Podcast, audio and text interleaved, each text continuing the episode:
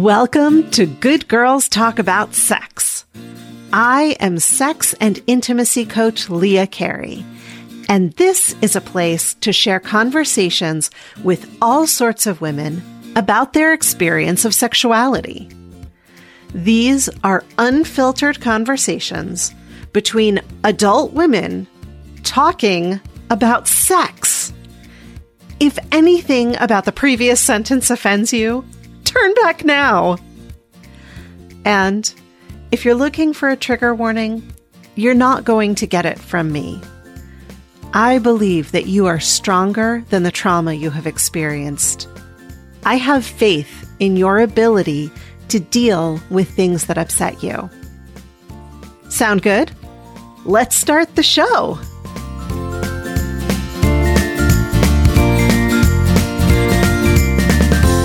Hey, friends.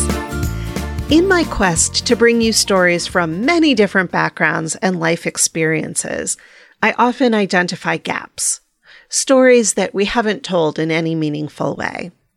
When that happens, I reach out to people who could fill that gap to invite them to do an interview. The conversation with Kristen two episodes ago fell into that category. I hadn't had anyone on the show who was asexual, so I went out searching for a guest.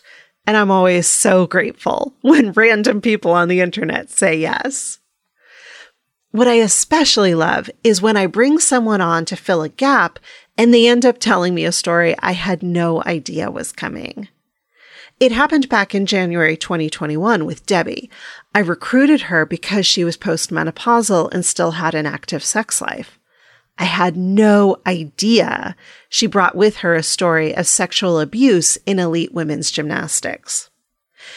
And it happened again in this conversation with Maya.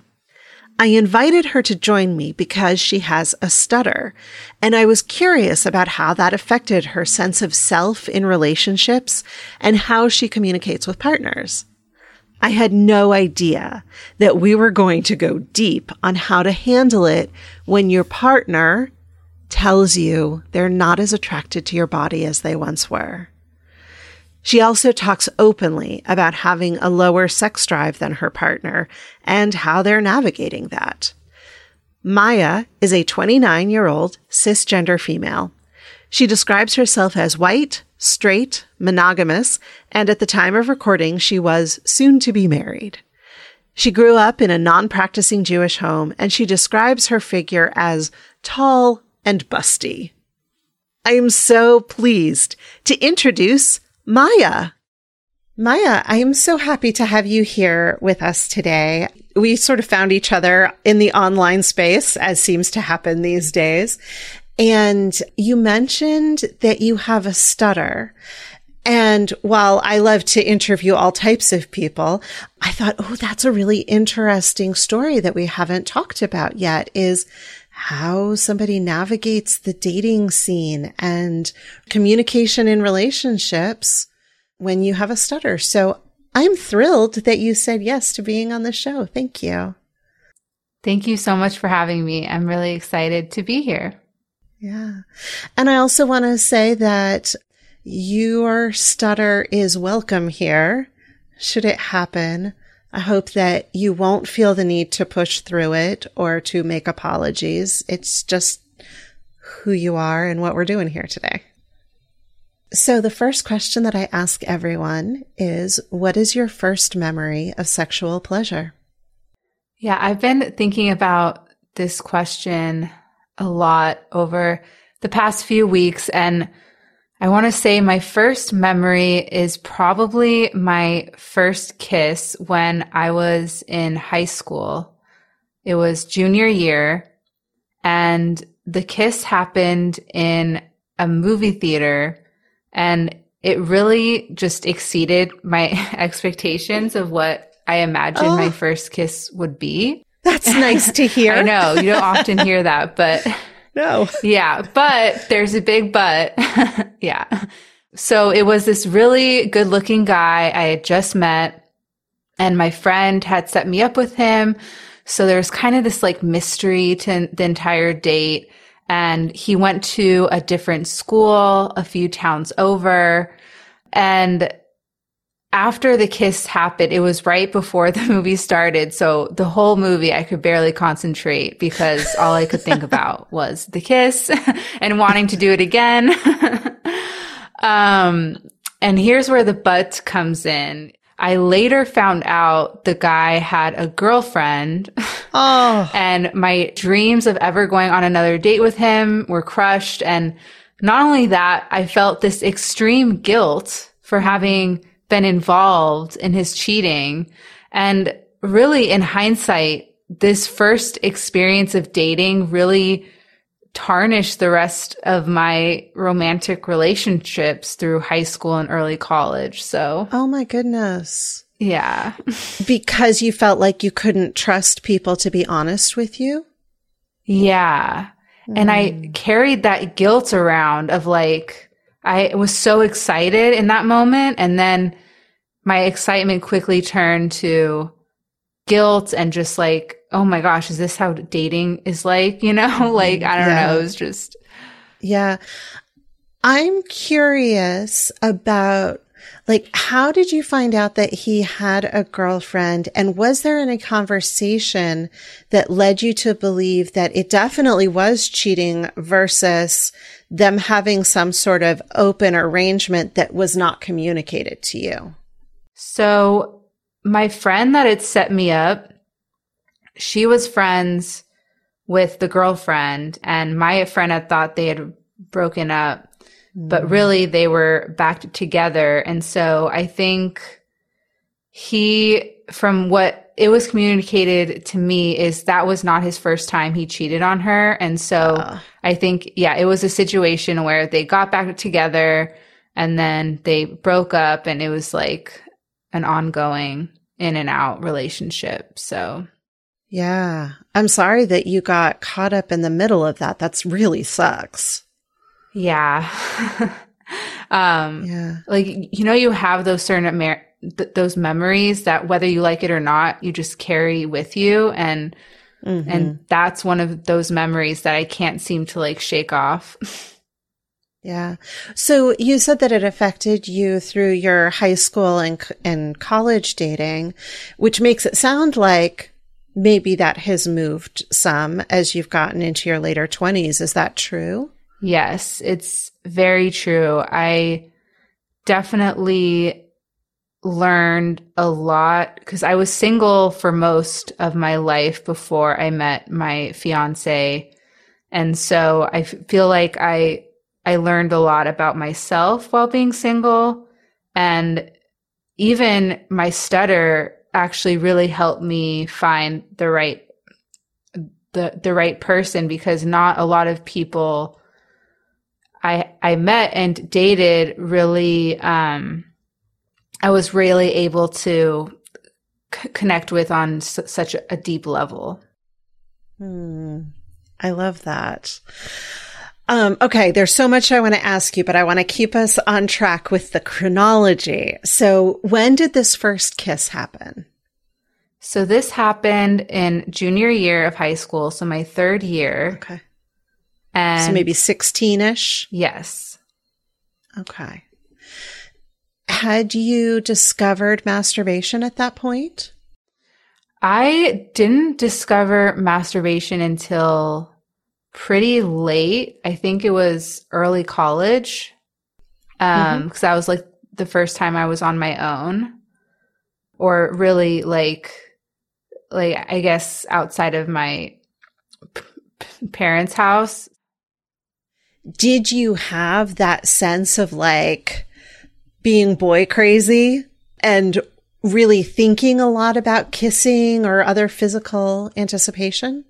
Yeah. So before I had my first kiss, I read a lot of books as a kid and a teen. And in, in th- these books I read, a lot of them were b- British teen books and they, mm-hmm. they would talk about like d- dating and snogging as they call it in the UK. and I yeah. never really dated that much in high school. So reading these books was really my escape and it kind of helped fill that hole, I guess I had with not dating mm-hmm. anyone in high school. Yeah. So, um, you find out that he has cheated that he has cheated with you, which is interesting. Is so often we hear the story of the girl who's been cheated on. Not as often we hear the story of the girl who's been cheated with because in the sort of, uh, I think, grand consciousness of the whole thing, we think that she must be the devil who's trying to break up the relationship, which is not at all the case. You are as much a, I don't like the word victim, but you are as much done wrong by, by this guy as the other girl was. Yeah. And it did impact me a lot in my self worth and just not feeling good enough throughout my er, um, earlier years. Yeah. I can understand why. Like, um, I imagine the thoughts would be something like, why am I not good enough to be the first choice?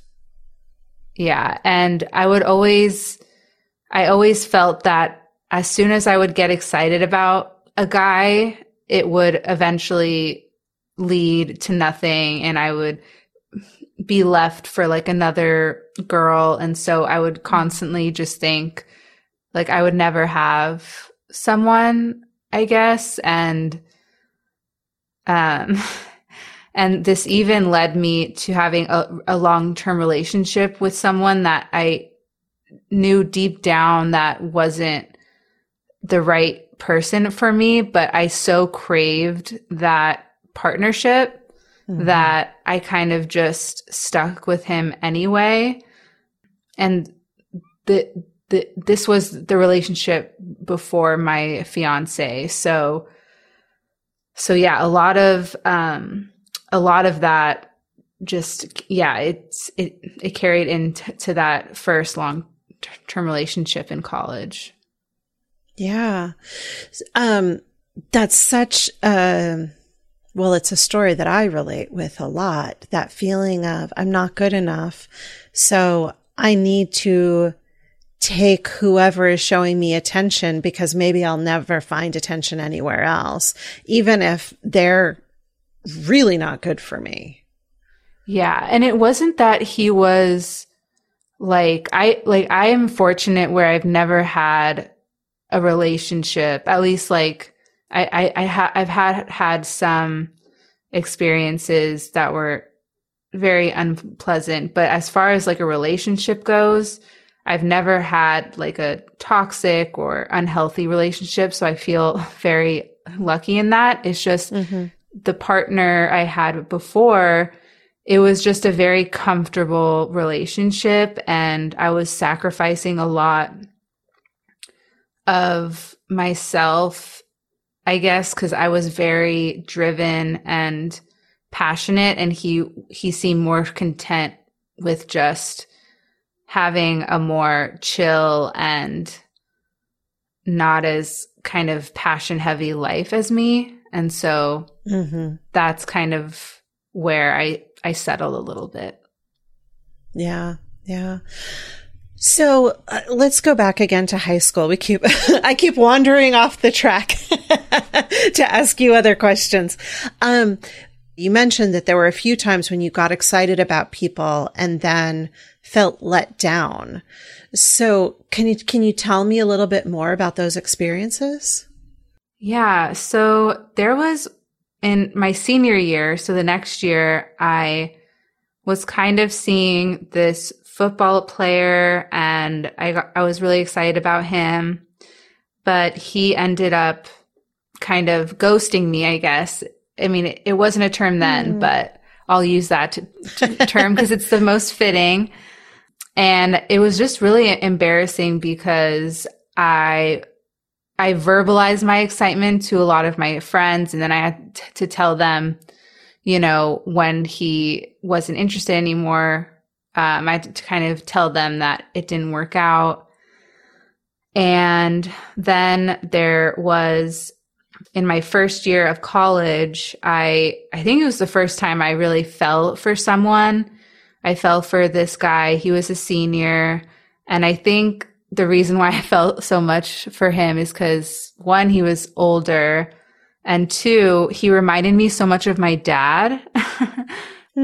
and my dad is so unique. So I was just like, oh my God, like I'm never going to find someone like this ever again. So I kind of like Hmm. fell hard. And then he ended up dumping me. And so that was really the first time that I felt really heartbroken, even though it wasn't a long relationship. I think it was the first time I really started planning out a future with someone in my head.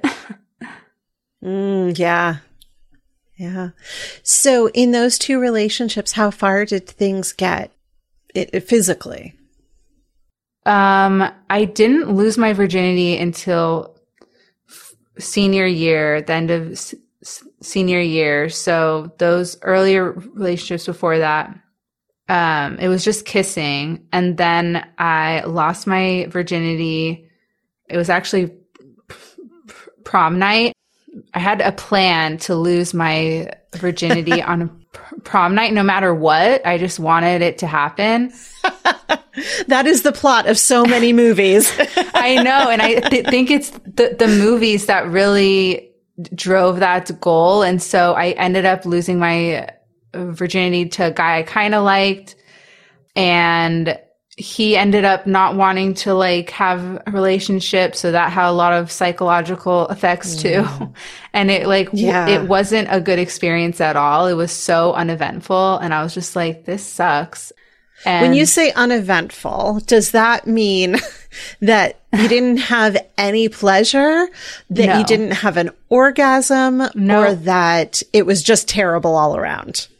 one, it was, I didn't feel any pleasure at all. And two, we did it in a way where like everyone kind of knew it happened. So there was, it was kind of like I had to do a walk of shame afterwards, which was, yeah, no. which was annoying. um, yeah, I mean, I don't, it's weird because I don't really like that specific event doesn't really have a big impact on me because I th- think it did in the moment and at the time.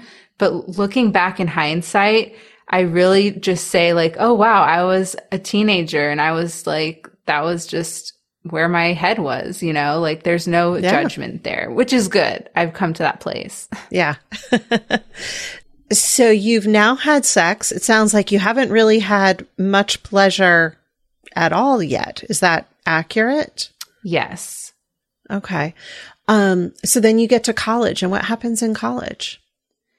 Yeah. So college was a very, it was an awesome experience because I had a lot of sexual partners and I think the person that I had my first orgasm with was with, was when I was studying abroad in Israel and it was with this really rich French guy. So, um, so yeah, that was, that was kind of like out of a romance novel.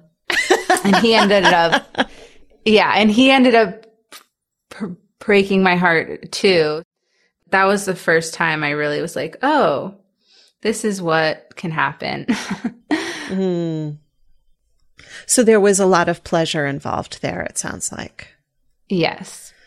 And what was that like for you to have those feelings for the first time? I mean, it was, it was, it was really good because no partner that I had before had really cared that much. And he seemed t- to really enjoy like making me feel good. So that was the first time where I was like, oh, that like, th- this is another form of relationship that I just never experienced. So it was very, yeah, it was, but like, I wouldn't really consider myself a very sexual person. Like, I like it, but I f- feel like it's not one of like the top things that I need in a relationship, Mm-hmm. if that makes sense. Absolutely. So, what are the things you really need in a relationship? So I think this really goes back to my stuttering. I really need someone who's patient. That's number one Mhm. because when you're dating someone with a stutter, you have to be patient because sometimes it takes a while for the other, for the person who stutters to say what they want to say. And I really want someone who's very driven and passionate and someone that I can laugh with and my my fiance has all three of those those qualities and it really helps because when he was younger he used to have a stutter. So there's like this deep oh. understanding there. Yeah. So what is what are some of the things that people would do that would clue you into the fact that they are not patient? Sometimes they would try to finish my sentence or give me a weird look or make fun of me oh, in like no. a joking way. yeah. Oh, that's terrible. Yeah. Um, and I think it wasn't only what the other person did, but it was also myself too, because sometimes I would hide a big part of myself, which really is my stutter. And the more I hid it, the less authentic I was being. And I think a lot of people pick up on that. Whether it has to do with my stuttering or not, I think there's like this unauthentic side that comes out, which makes it really hard to connect with people. And so when I try to hide my stutter, it's hard to connect with, with people. And when I stutter, it's hard to c- c- connect w- with people. So it, it really was a lose lose mm. situation. And I think that was like through high school. I just think that in hindsight, I really was hiding a lot of myself growing up. And I feel like no one really understood me in high school. Mm. And so m- maybe that's why I wasn't really able to date or there was something blocking myself from dating.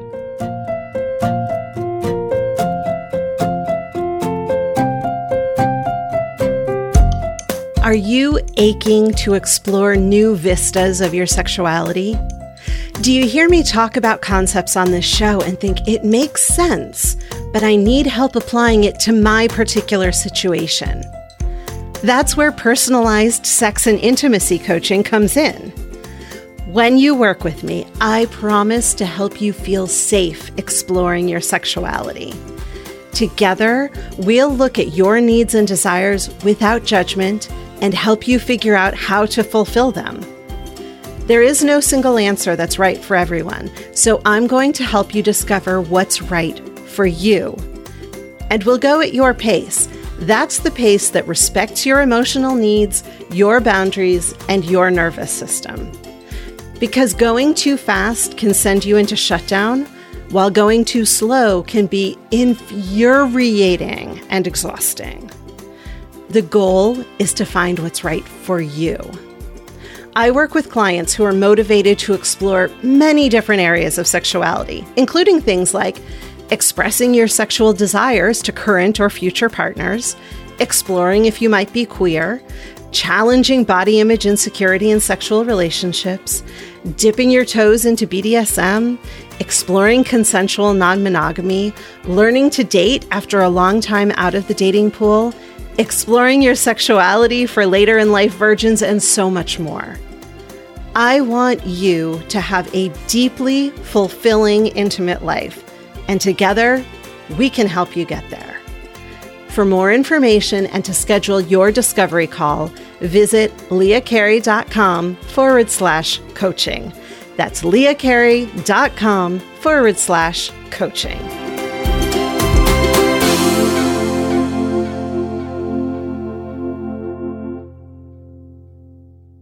Stuttering is not something that I have experience with. So I'm curious to hear you say that you would work to hide your stutter because I didn't actually know that that was possible. So I'm curious, what does it mean to hide your stutter and, and how would you even do that? So there are a lot of forms of stuttering. Like I, I would even go as far as to say that each person stutters differently. Some people are able to hide their stutter. And sometimes this can be done through therapy. Sometimes I would kind of have my own t- techniques where I'd like avoid certain words, find the synonyms for certain words that I know I'll stutter on, or to just not talk as much. And then mm. a lot of people would think that I was shy, which I'm like the opposite of shy. So there's certain ways you avoid and hide your stutter while also like hiding a lot of about your personality. Mm-hmm. And so, um, there'd be some moments where I couldn't hide my stutter and I would just stutter, but I got so good at hiding it that a lot of people would never know I had a stutter. And so that's kind of how it works. Although, you know, there are some forms of stuttering where a person cannot hide it. And so it kind of just varies. Mm. I can see what you mean when you say that you avoid certain words or you just don't talk as much when that makes a lot of sense when you say like you weren't able to connect as deeply. Cause when you're thinking so much about how to communicate it makes it harder to just show up and communicate. Yeah. Yeah, it's really d- difficult. And one of the things that I was able to kind of use stuttering to my advantage was when I started dating after college, I was able to really kind of figure out really early on, like usually by the, the first date, whether or not that person was good for me or not. Mm-hmm. Um, and so I think that system really helped me like be picky and and so it, it kind of did work in my favor. And I think after college, I just I was more clear in the kind of partner I wanted. Mm-hmm. Were there times that you said, screw it, I'm going to go with somebody who I know isn't good for me because damn, they're cute? Or was that really one of your like top priorities? Yeah, I think when I started dating again after college, the first year or so, I was like, I wasn't really looking for anyone serious. And so I was kind of just going with the f- flow and like I would see guys like e- even if I knew that they weren't good for me, I'd still just see them for the companionship and just to have someone to hang out with. But then when I met my fiance, I knew right away that he was the one. and hmm. because yeah, it was just, I, I just knew it. And I think a lot of it had to do with the fact that he was so, so patient and he was so understanding about my stutter. It never even fazed him. Like when I would stutter, it was just like talking to someone that could see past my stutter into like who I, I re- really was. And I just never, I mean, I had experienced that once or twice, but never was it like those three things that I had had mentioned and the whole stuttering thing. So he, I guess the phrase is he, he ticked all the, the boxes. yeah. I knew right away. I was like, how can I make this guy like stay in my life a long time? so I was very sneaky about it, but it, it worked. all right. Well, we need to know all about that. Yeah. So what was your first kiss with him like? It was magical. um, I really liked his lips a lot. That was huge for me. I love like the perfect size of lips, you know? And so that was 10 out of 10. and fire, it was ri- literally like fireworks when we first kissed. So I know that's kind of cliche, but It's true. and then did that carry over to sex? Like, was sex good right away, or did you have to be together for a while to figure out how to have sex together? So he was really experienced, so it was pretty immediate. The sex was good from the very beginning. And he, he's like, he's a way more sexual person than I am. So, mm-hmm. Like, he had, I guess, more of a sex drive than me. I mean, in the beginning, it was equal, but I just figured out as like we spent more years together that his sexual drive was a lot higher than mine. Mm-hmm. So that initial sex drive being well matched is not unusual. You know, we would call that new relationship energy where you're like, I must have my hands on this person all of the time. Um, mm-hmm. but, but over time, those chemicals fade and that's completely natural. So where are you today with your sex drive? Do you feel like he's getting as much sex as he needs? Do you feel like you're giving more sex than you want? Like what, how's that dynamic now? Um, I feel like he might need more from me than, than I'm giving him. I mean, it's not a huge issue because he said that like his sexual drive is not as intense as it used to be. And so he's six years older th- than me. But so- sometimes I think that he might want it more, but he's just not saying it because he knows that I'm not as like I- am not as in- interested to, to do it as often as he wants. And when I met him, I was I was in my early 20s, so my body was a lot d- different too. And so I think there there might be like a connection there too. In what way? Um, like I'm a lot curvier now and so I think that there might not be as much like attraction as th- there was in the in the be- beginning. You think that he's less attracted to your curvy body? Yeah. Is that a conversation you've had with him? Where you've yes. asked the question? Yes. And what does he say? He says, yes. yes, he's less attracted? Yeah. Okay. How does that feel to you? Doesn't feel good. so how are you handling that? That's that's a big thing. That's a hard thing. Um, I mean, I think I mean it's not it's a two-way street, you know, like he's he's admitted that he's like not in the best shape either, but we have like put a plan t- together for for like both of us to eat um, healthier and go on more walks. And we're even thinking of putting in a, like a home gym into our apartment. But, but yeah, I think we do have honest conversations. And I think image is something that's important to him. So it's like, I try not to take it personally.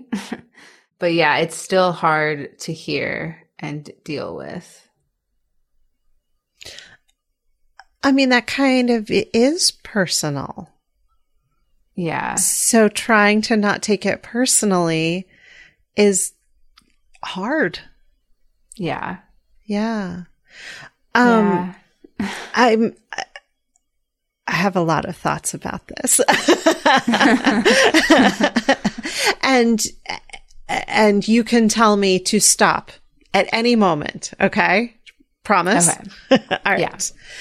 Um you know, we live in these bodies that look one way in our 20s and look a completely different way in our 60s. So the two of you are getting married, which implies that you expect to have a long term relationship. Do you think that he would be okay with the fact that your body will change over time, as will his? I think so. Yeah. I mean, we've been together for almost seven years now, mm-hmm. and al- although he's brought up that he's not as attracted to, to me as he was initially, he thinks that our relationship is like more important to him than like the superficial stuff. Mm-hmm.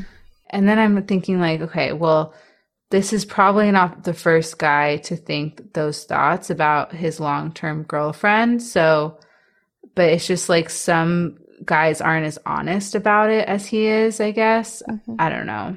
Yeah. I mean, yeah, you're right. There are a lot of guys who think this, and I'm certainly not putting him down.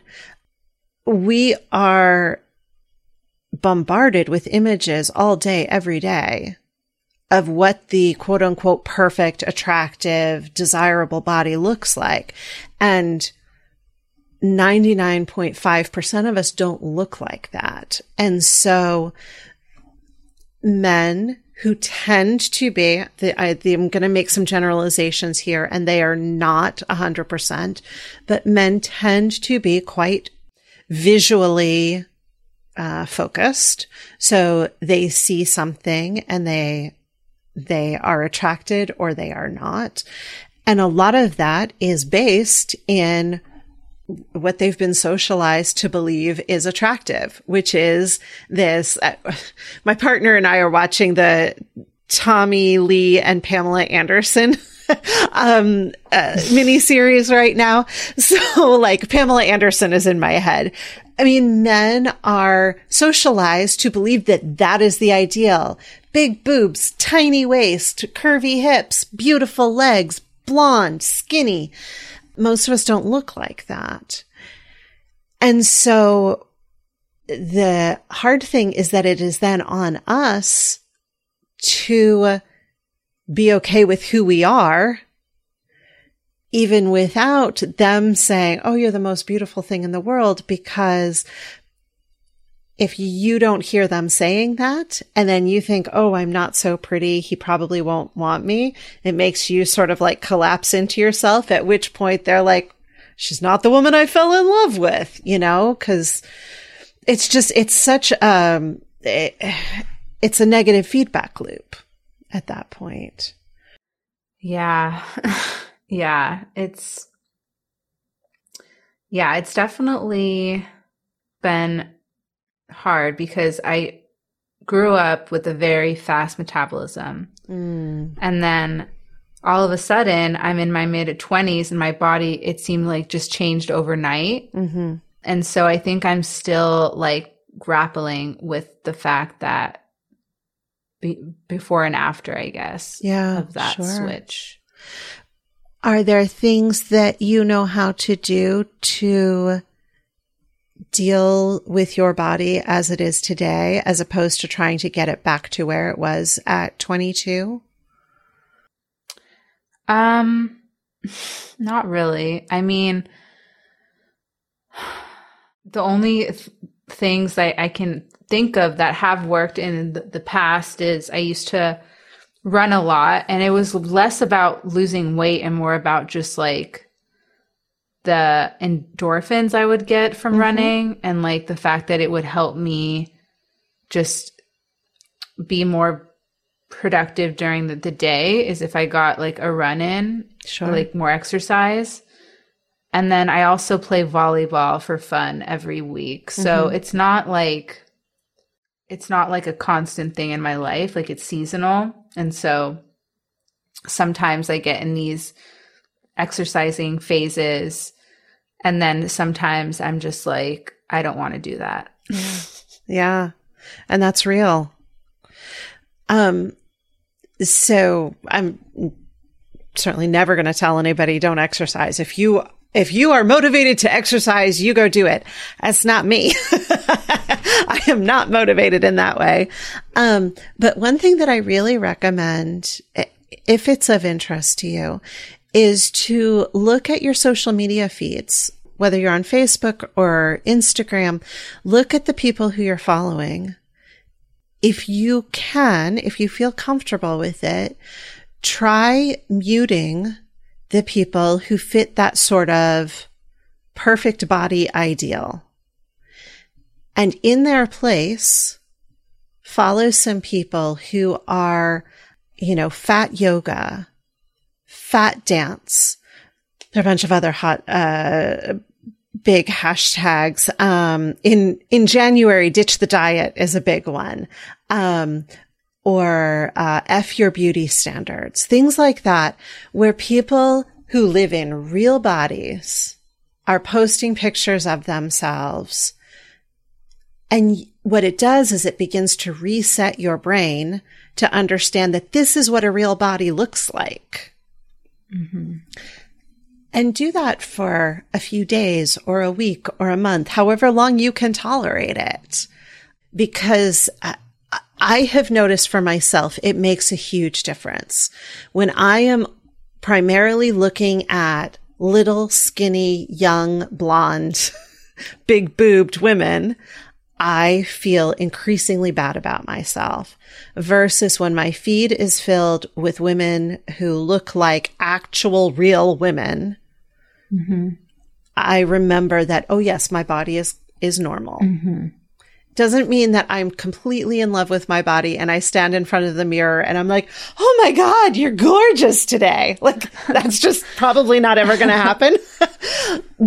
but that's not necessarily the goal. The goal is just to get to, I'm okay. Like this body that I have is okay. It's normal. Yeah. And that's a, that's such a great su- suggestion because my feed right now, because I watch a lot of re- reality t- t- TV, like the, the Bachelor mm-hmm. and, yeah, me too. and so I end up like following these women after each season and it's just like, and yeah, it does make me feel really bad about myself. So that's a good tip. yeah. And again, it doesn't mean that you have to turn them off completely. Mm-hmm. Just mute them for a little while. Maybe put them in a group that you can go look at. I don't, I don't know if Instagram does that, but, um, yeah, you don't have to get rid of them entirely. Just don't make them the main people who you're looking at. Yeah. Yeah. The Bachelor, man, I, I'm a complete bachelor addict too. And it can fuck with my brain. Yeah. yeah. Totally. I feel like I have beaten this horse a little bit. I hope you're okay with that. Yeah. No, it's okay. been very freeing talking about all this stuff. Good. I'm glad. And again, I, am not here to say that your fiance is doing anything wrong. He is acting the way that we socialize our men to act. So, yeah. um, yes, it would be delightful if he did some learning and some growing in that way as well. Um, but this is not the sign that he's a bad person or a bad match. I just yeah. want to be super clear about that. I don't want people listening to this and being like, she's trying to break up a marriage. No, I'm not.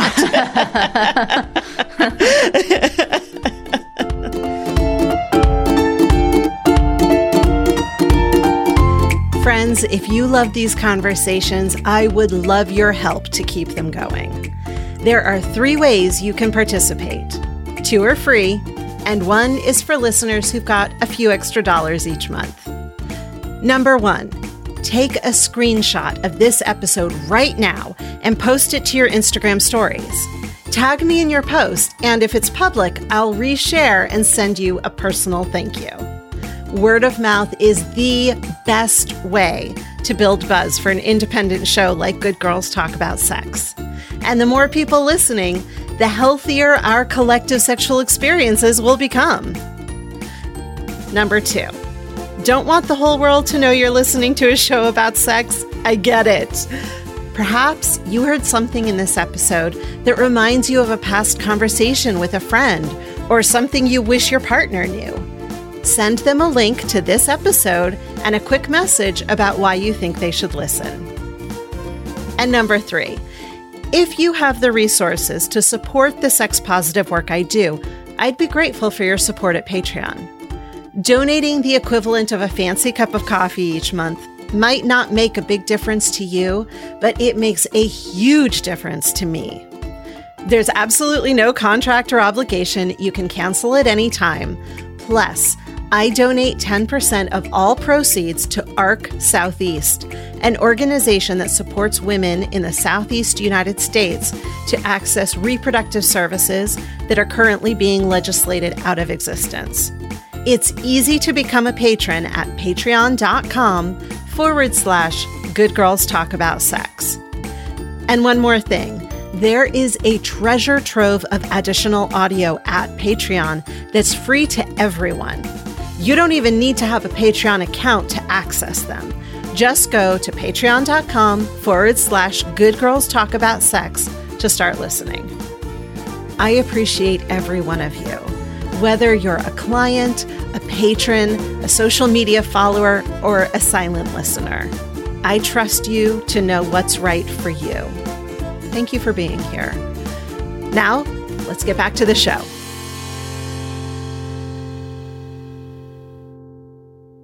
So, how is your sex life today? I, I, hear you that there are some challenges around body image and that your sex drives aren't completely aligned.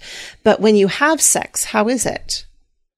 It's it's it's good. It's it's nothing like it's pretty standard, I would say. um, it's not it's very adventurous, but that but. Uh, like uh, again like that's that kind of is maybe that there's a part of myself that I haven't tapped into to yet but the the trend has been that I've never really been this like person that's just like very sexually driven. And who knows maybe that's like that has a lot of factors baked in but so it's totally normal to not be really sexually driven, to have a lower sex desire, completely normal. And it can change over time. So, you know, just because that's the way it is today doesn't mean that's the way it'll be three years from now. Mm-hmm. When you say that you're, uh, I forget the word you used, standard, you have a pretty standard sex life, but yeah. it's nothing adventurous. Yeah. Is that okay with you? Is that what you want? Or are you looking for more adventure?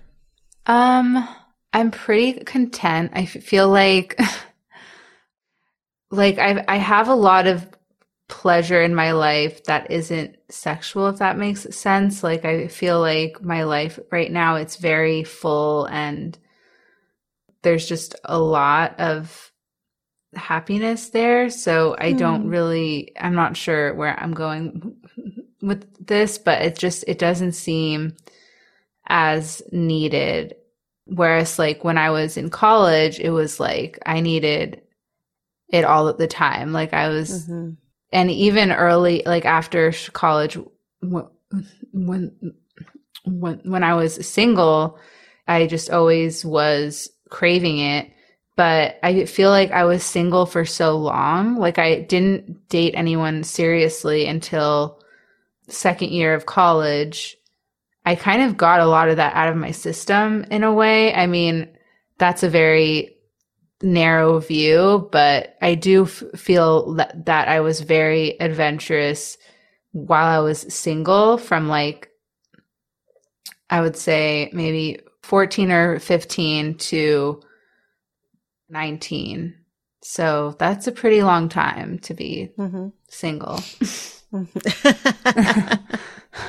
how much do you and your fiance have non-sexual touch, cuddling, um, just sort of putting your arms around each other? Oh, all the time. Yeah. yeah. His, one of his lo- love languages is touch. Like he mm. always likes when I like touch him, even if it's just like holding his hand or like putting my hand on, on his back at d- dinner. You know, like he's just, that's how, that's his love language. So, mm-hmm. yeah. and for someone who has a lower sexual drive, getting your touch need met that way can be really satisfying. Yeah, I never thought of it that way. yeah. yeah. So and good it, job. and it's a reminder that I should, should do it more because sometimes, because it's not my love language. So sometimes I have to like remind myself, oh, he really likes this. Mm-hmm. yeah. Yeah. Are there any questions or concerns you have about sex in general, about your sex life in particular? Not concerns, but I do have a group of girlfriends and there's six of us and two of us are like probably more on the less sexual drive, but then mm-hmm. the other four, they're like very open about what they're doing and like one of my f- friends even um, goes to like a lot of sex parties and stuff like across the country and so and, and it's like i don't i don't judge them at all but i just can't really relate and so when we all have those conversations i kind of just stay quiet and i i think it's just because i'm not sure if it's because like i was socialized this way but i just never really felt that urge to have to like experiment in all these ways and have all these sexual experiences. Like I feel like I'm content with what I've experienced so far. So I'm not mm-hmm. sure if that, that makes me boring or not. Does not make you boring at all. It makes you exactly who you are. Are you familiar with the term demisexual? No. So that's something that you might want to look up and do a little reading on. There are two different ways that this term is used. Um, so you may relate to one and not the other, or you might relate to both. One of them is I'm only interested in having sex with people who I already have a prior connection with, where I feel already an emotional connection with them. The other way that it's used is sometimes I want sex, sometimes I don't. I can kind of take it or leave it. So, and I see you nodding. I would say the second one probably resonates with, with me the best. Yeah, that's what I was thinking. So that is not only completely valid, it is now becoming more uh, understood, I guess would be the way to say it. It's a term that people are more familiar with now. So if your girlfriends are having this conversation and they're, you know, ribbing you, like, why aren't you participating? Or like, what's your latest thing? It might be really helpful for you to have some understanding of what demisexuality is so that you don't have to feel like, I'm the boring one in the group or I'm somehow missing something that everyone else gets. No, you're just, you're doing what is right and appropriate and comfortable for you. Yeah, that makes a lot of sense. And that's helpful. Not, good. but yeah, I mean, it's, it's good be, because they never, they never like c- call me out or any, anything. And I'm like always asking questions like, oh, like, what is that? You know, like I'm yeah. just like, what is this world that I'm just like an alien to? So, yeah. And, you know, in order for them to talk about it, they have to have a willing listener. So you have an important part in that conversation yeah. too. yeah, exactly. yeah. and now it's time for the lowdown the things we're dying to know, but would usually be too polite to ask any good girl.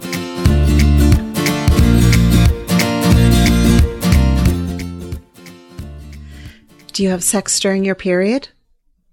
Yes. What's the approximate number of sex partners you've had? I would say 45. How old were you when you began masturbating? Um, 18. Have you ever had sex with someone with a different racial identity than your own? Yes. What's your favorite sex toy? Um, I like my vibrator th- the most. Is it an internal or an external vibrator? It's an external. Or both? External. external. Yeah. Mm-hmm. What's your favorite sex position? I like doggy style. Do you prefer to initiate or for your partner to initiate in the bedroom? My partner. Are you generally more active or more passive during lovemaking? Passive. Do you prefer clit stimulation or penetration? Clit stimulation. Do you enjoy G spot stimulation? Yes. Do you enjoy having your breasts played with? Yes. Do you think it's generally easy or challenging for you to orgasm? Um, I would say easy. You said that with a lot of hesitation. yes. It's easy when I do it to myself. It's harder when others try to do it to me. Yes. I hear that. Do you prefer the orgasm from masturbating or from sex with another person? Um, other person. Have you ever faked an orgasm? Yes. Have you ever faked an orgasm with your current partner? yes. Under what circumstances do you do that? Um, when I'm tired, but I don't want to say no. Have you ever said to him, it's just not going to happen for me tonight? Like I'm enjoying this, but it's not going to happen? no. Would you feel comfortable doing that? Oh, yeah. But I've just never done it. I don't know why. Maybe because it has never occurred to you before because it's not something we talk about. Probably. yeah. so maybe try it sometime. yeah. Yeah. What's your favorite thing to do to your partner during sexual play? Um, I like giving him head the, the most because he likes it the, the most. Cool. Do you swallow? I don't. What do you do? I um I just let I just have it in my mouth and then I just spit it out on him and then Yeah. he just wipe it up. And he's okay with that? yeah, he doesn't care. Good. Um, what kind of touch do you enjoy receiving the most? I like probably when he fingers me and touches my clit. Probably is the best. What are your hard red lines, the things you absolutely don't want to do? Um, I don't want to do a threesome or anything more than just us 2 hmm And he did anal a lot with his, with his, um, with his ex, but I just, I never tried it. So, Mhm. I mean, in the beginning of our relationship, he asked a few times and I said no. And then, like, after a while, he just gave up. All right.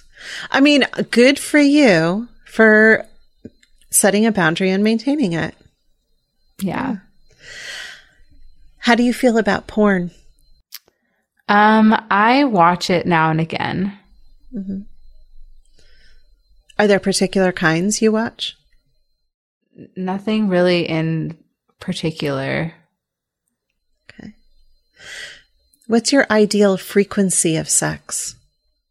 Um, probably like once a week. hmm And what's going on now? Now it's like once a month. Oh, okay. yeah. Because he's not initiating or because why why is it not happening? Yeah, he's just not initiating. Hmm. Have you ever talked about it with him? Yeah, we talk about it. Mm-hmm. It's it's definitely something that's yeah. It's a challenging kind of conversation to have, and it can be really helpful to have a third party to navigate that conversation because you both bring a lot of baggage into the room with you. No matter who you are, you both bring a lot of baggage in. Yeah. Do you have hair down there or are you bare? Right now I have hair, but usually when I have more money, I get it waxed off. Uh, okay. Do you enjoy receiving oral sex? yes. Do you ever worry about your smell or taste? Yes. All the time. what do you do about it?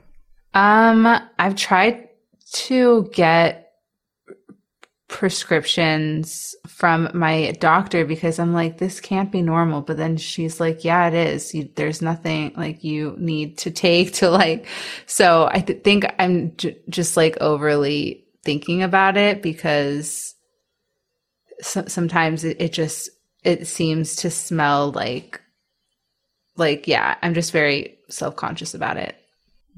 You're not alone in that. you know what? One of my favorite things has been, and this is not an ad, but uh, we got a Hello Tushy bidet, and I can use it to freshen up when I feel like things are a little more fragrant than I'm comfortable with. mm. It's been great. Yeah. Do you enjoy dirty talk during sexual encounters? Yes. Do you enjoy laughter during sexual encounters? Yes. Have you ever felt a sexual urge that confused you? Yes. There have been instances where I've been attracted to women, but never enough to like pursue it, I guess. Mm-hmm. But I wouldn't say confused because I feel like I say that openly. You know what I mean? Like I sure. know yeah. Yeah. Okay. What is your favorite part of your body? Hmm. Probably my hands, fingers. I have long fingers. I've been noticing that as we've been talking and you move your hands. I'm like, oh, she has really pretty hands. Um, which I'm always very aware of because I have always felt like my hands were kind of short and stubby. And so I really notice women's pretty hands. What's your least favorite part of your body? Mm. my tummy. Yeah. What is something about your current sex life that isn't as satisfying as you'd like it to be? I wish we'd try to because we finally live just the two of us so i'd like to like have sex in d- different areas of the the room like mm. of the apartment not mm-hmm. just the bedroom yeah i hope that you'll have that opportunity what belief did you have about sex as a child or teenager that you wish you could go back and correct her on now um, I used to feel very guilty that I had had sex with so many people. Um, and so I wish I could go back and say like it's okay to have a lot of sexual partners. It doesn't mean you're like a slut or a whore or something. Yeah. Yeah. It can mean a lot of things. It can mean you're getting your touch needs met. It can mean you're exploring what works for you. It can mean that you're finding connection. It can mean lots of things, but it does not mean that you are a bad person or that you are somehow morally wanting in any way. Maya, I'm so glad to have had you here today. Thank you for your openness and your honesty. I've really enjoyed talking with you. Likewise. Thank you so much for having me. My pleasure.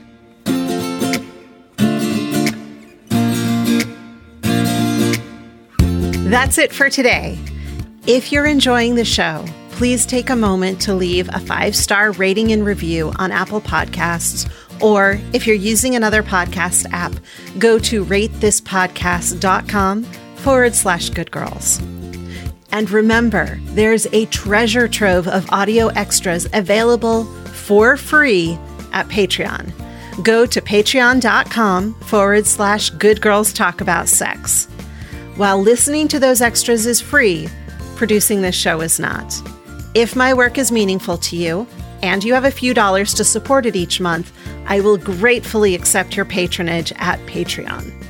I donate 10% of all Patreon proceeds to ARC Southeast, an organization that supports women in the Southeast United States to access reproductive services that are increasingly difficult to obtain. Find out more and become a community member at patreon.com forward slash good girls talk about sex. Show notes and transcripts for this episode are at goodgirlstalk.com. Follow me on Instagram, Twitter, and YouTube at Good Girls Talk for more sex positive content. If you have a question or comment about anything you've heard on the show, call and leave a message at 720 Good Sex. Good Girls Talk About Sex is produced by me, Leah Carey, and edited by Gretchen Kilby. I have additional administrative support from Lara O'Connor and Maria Franco. Transcripts are produced by Jan Osiello. Before we go, I want to remind you that the things you may have heard about your sexuality aren't true. You are worthy. You are desirable. You are not broken. As your sex and intimacy coach, I will guide you in embracing the sexuality that is innately yours, no matter what it looks like. To set up your free discovery call, go to leahcarey.com forward slash coaching. Until next time, here's to your better sex life.